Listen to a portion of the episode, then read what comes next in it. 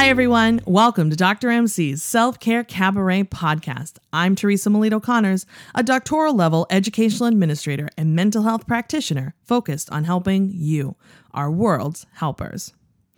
So, I got to tell you, a couple weeks ago, I had the first dance break with Dr. MC. If you've been following me on social media or signed up for my email newsletter, you probably saw that I was hosting this event. So, what is this? Dance break is really a selfish way to have accountability for myself. so we can I can enjoy more movement in my life. I've noticed that I haven't been moving as much as I would like. So, I decided time to create an opportunity to move more and bring other people along with me. It was so much fun. It's only 30 minutes, it's virtual, and it's going to be pop up style, meaning that I can't necessarily commit to, you know, every Thursday at 4 p.m., but I will, you know, give as much notice as I can and they'll be pop up when I can host them. I'm hoping to be able to do one every week or every other week. They're also free to join. Donations are accepted and they are for all bodies. Every body I want to join me. So if you need a modification, maybe you just want to sit in a chair and kind of dance along, awesome. Maybe you only want to do 10 minutes or just the warm up or just the cool down. Whatever it is, come on in. I want this to be a really accessible space for folks and a comfortable, safe space. And I just want to get back into my body and feel good moving. So I hope you'll join me with that. The first one was super fun and I'm looking forward to more. So, as you may have heard by now, we're mixing it up for the next few episodes as we head back into a new school year.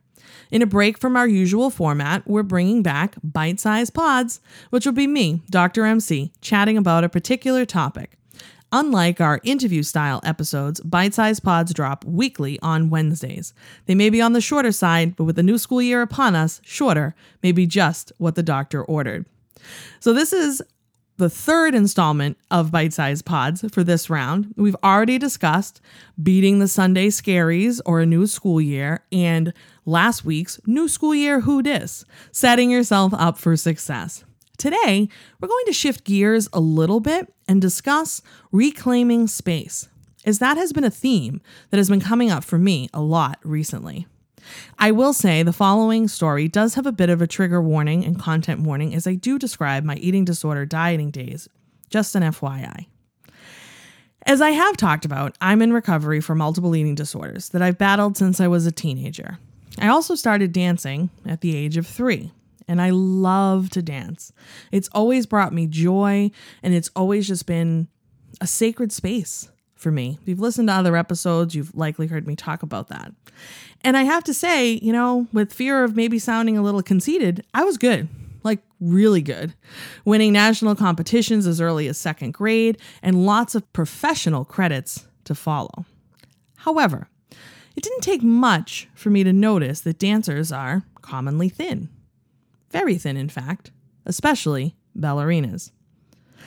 Couple that with just about every member of my family struggling with their weight, I watched both my mom and dad jump from diet to diet, Overeaters Anonymous, liquid shakes diets, Weight Watchers, Jenny Craig, etc., etc. And every time, their diets failed and ended with more weight gain. And then again, and the cycle would continue to go, always blaming themselves when it failed. So I learned to fear fatness and internalize that being fat must be bad, right? As I had my first struggle with weight around 17 years old when I went on my first diet.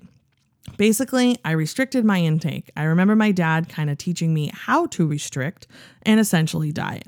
Well, back then at 17 years old, the 30 to 45 pounds or so that I lost melted right off, and I vowed never to gain it back.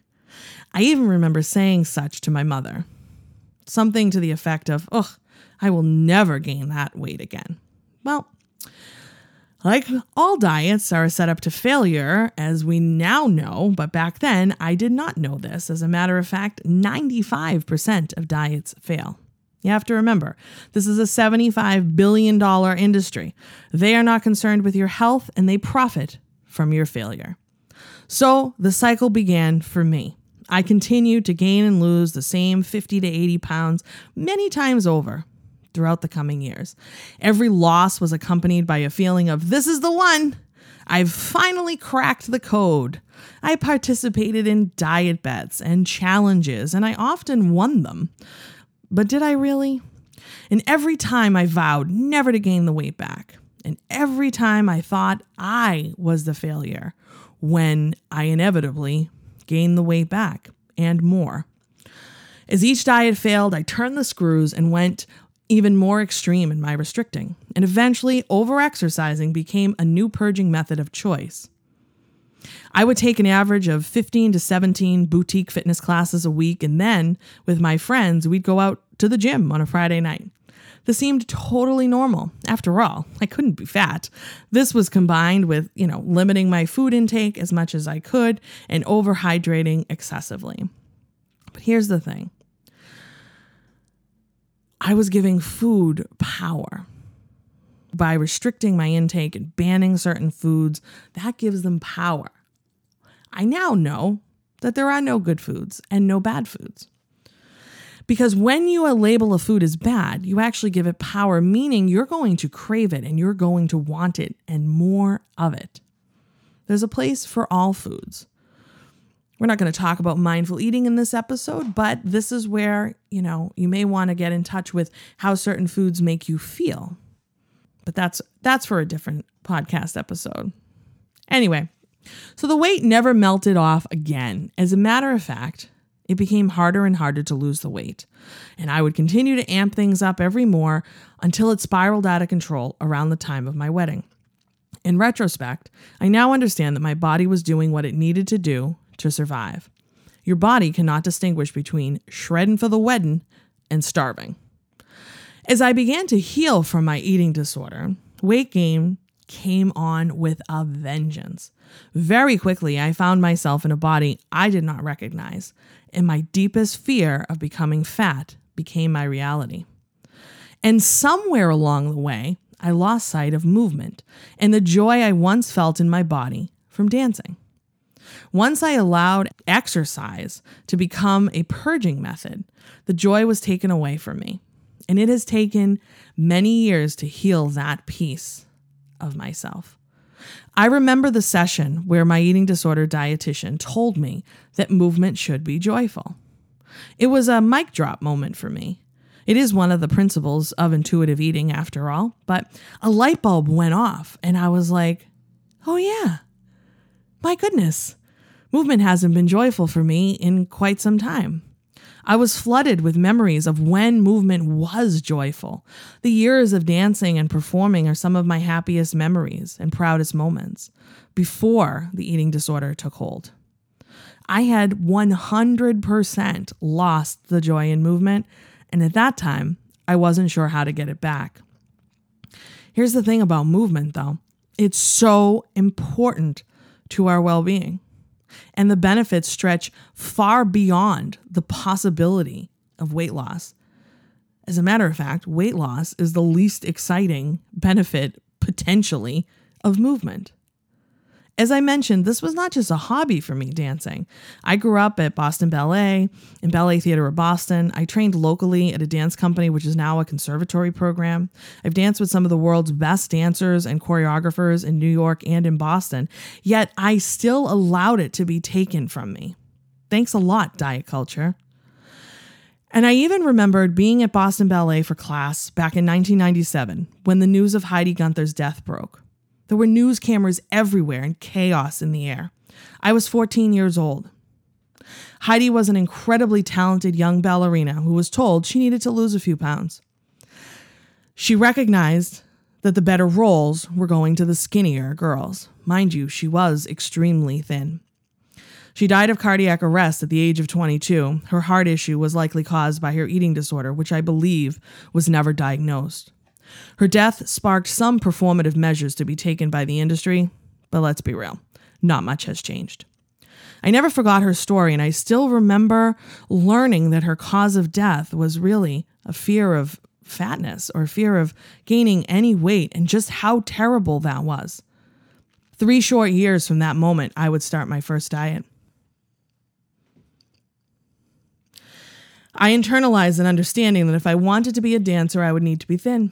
I also noticed that parts were going to skinnier girls regardless of their talent or stage presence. This trend would continue beyond the ballet world and into my next venture, which was musical theater. It's easy to connect the thoughts of how I lost the joy in something that was so joyful for me, but not anymore. This summer, I have felt a profound pull back to dance and ballet, a desire to move my body again to the beautiful music and stretch and twirl and feel that joy again.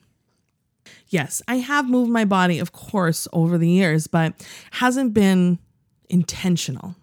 This time it feels intentional and it feels like I'm reclaiming the space for myself. Call it inner child work, call it part of my healing, but this is happening. Maybe I'm doing it for the little 14 year old me standing in the lobby of Boston Ballet as the news of Heidi's death broke, confused and scared, as reporters and news cameras bustled about. Maybe I'm doing it for all the little girls who have ever felt their body was a burden so, as I'm entering the next decade in my life, I know one thing's for sure I'm dancing for me, and my body is beautiful, strong, and capable.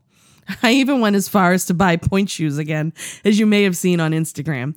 I danced on pointe for years. The shoes have arrived, but I know I need a little time to build myself back up to being able to do much on them. But even just having them in my presence feels like a small victory and a leveling up in my healing my body has been getting used to doing some of these exercises again. My ballet barre is getting some use again, and it just feels good. I had found myself saying things like, I hope I can do pointe again someday, or wouldn't it be nice if I did X? What am I waiting for? someday is now. So I hope you'll join me in considering what space you need to reclaim for yourself and how you can invite that back into your life and what areas still need healing. I'm redefining what being a ballerina and dancer looks like for me, and who knows, maybe I'll inspire some others along the way. But at the end of the day, I'm doing it for me, and so far, it feels pretty darn great. So, you may be listening to this episode and thinking that you'd like to reclaim joyful movement for yourself. After all, it is one of the 10 domains of self care, and it's not uncommon for folks to have complicated relationships with movement and exercise for a variety of reasons. Perhaps your story is different than mine, or maybe aspects of that resonate with your journey as well. Maybe you have residual fears from high school PE class, or just a misconception that exercise must be hard and grueling to count, whatever that even means. But movement is great and it doesn't have to be extreme or excessive. All movement is good.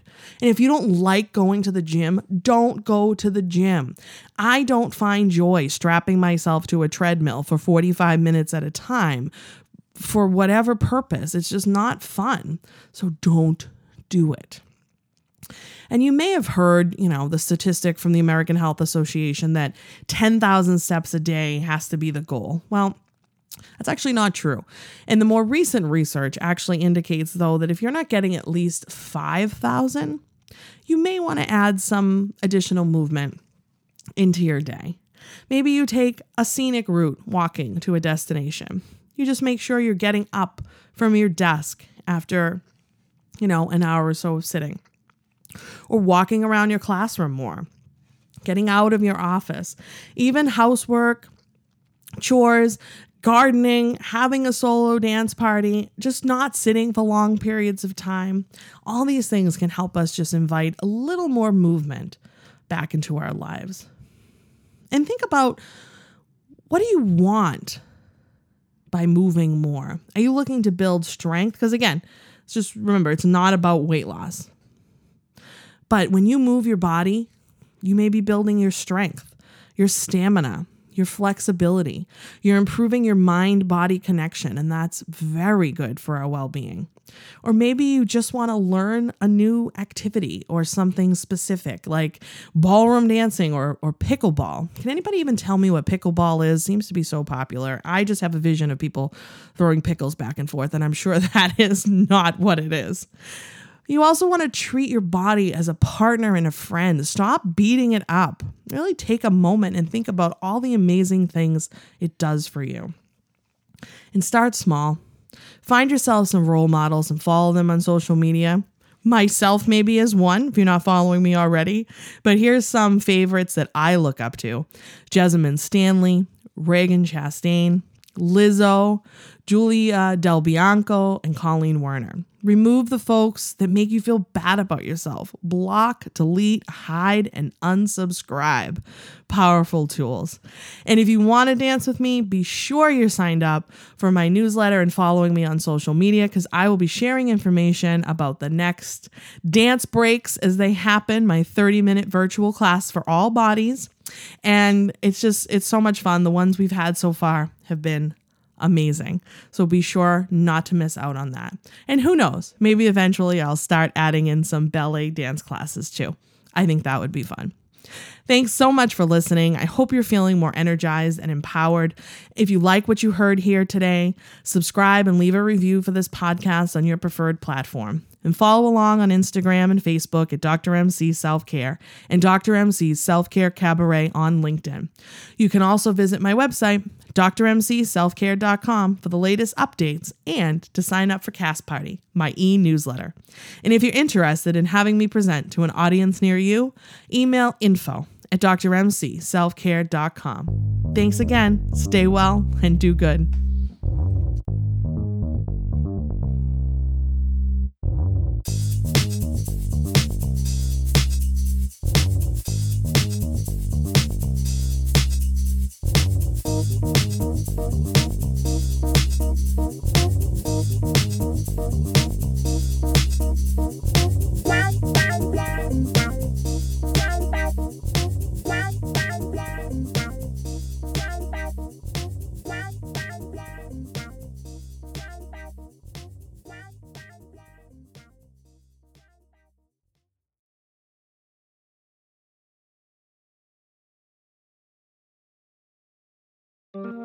Did you hear the news about our exciting new offering from the Self Care Cabaret? We're calling it Talkback. If you're familiar with the theater space, you may have participated in a talkback before. After a performance, the cast and crew will come back on stage to chat with the audience and answer questions. Think of it as a casual guided discussion. Inspired by this and by popular interest, we've come up with a talkback for the Self Care Cabaret podcast. Groups will listen to a podcast episode or two of their choosing, then I'll come and lead your discussion either in person or virtually of those episodes, expanding on the big ideas. It's a great option for groups looking for short, impactful professional development or smaller teams looking to get an introduction to self care and well being. We have done a few of these so far, and let me say, they have been so much fun. So if you're interested in bringing a talk back to your group or organization, email podcast at drmcselfcare.com.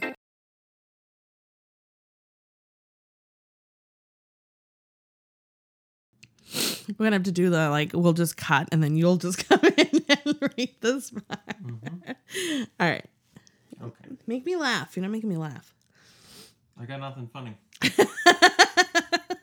All right, I'm sorry whew,